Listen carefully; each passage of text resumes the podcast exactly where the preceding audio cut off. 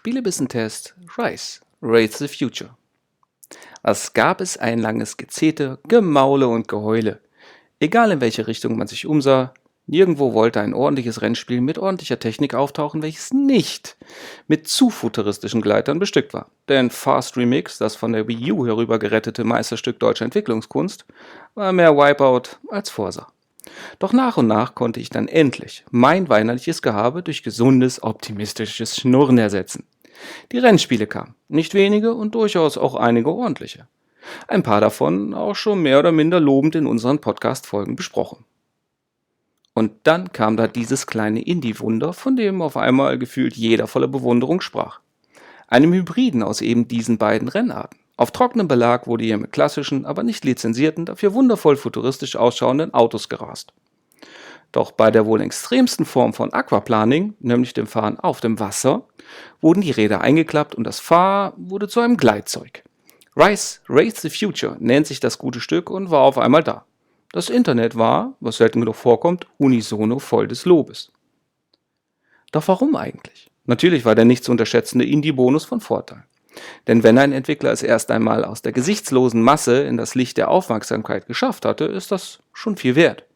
Und es gilt immer noch der Maßstab, dass Indie weniger können darf. Doch genau das mit dem weniger können ist ja hier auch nicht der Fall. Denn technisch, wow, was für ein richtig schönes und vor allem sauschnelles Spiel. Die Entwickler holen hier wirklich verdammt viel aus der mobilen Nvidia-Hardware. Schöne Effekte und keine Bildrateneinbrüche inklusive. Zumindest wenn nicht gerade alle Teilnehmer des Rennens der Meinung sind, sich auf dem Bildschirm tummeln zu müssen. Dahingehend hat der Racer also seine Vorschusslorbeeren mehr als verdient. Das grundlegende Design passt sich der futuristischen Grundlage an. Die Menüs und komplette Nutzerführung kommen nüchtern, aber in knallen Farben daher.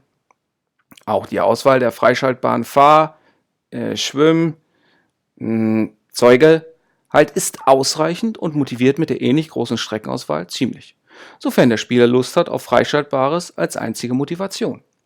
Wir sind uns sicherlich einig, wenn konstatiert wird, dass Rennspiele so ziemlich mit das letzte Genre sind, welches eine Story benötigt.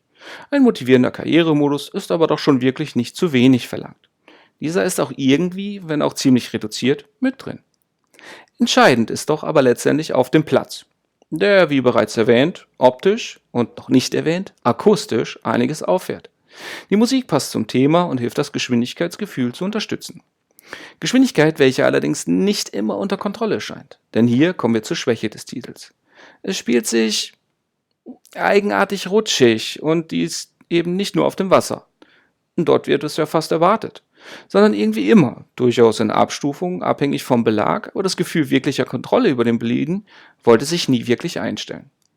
Doch um die Besprechung eines wirklich guten Spiels positiv zu beenden, ich gehe davon aus, dass andere Menschen, welche geistig flexibler sind als meine Wenigkeit, sich mit der Zeit daran gewöhnen werden können und dann noch mehr Spaß an Rise Race the Future haben werden.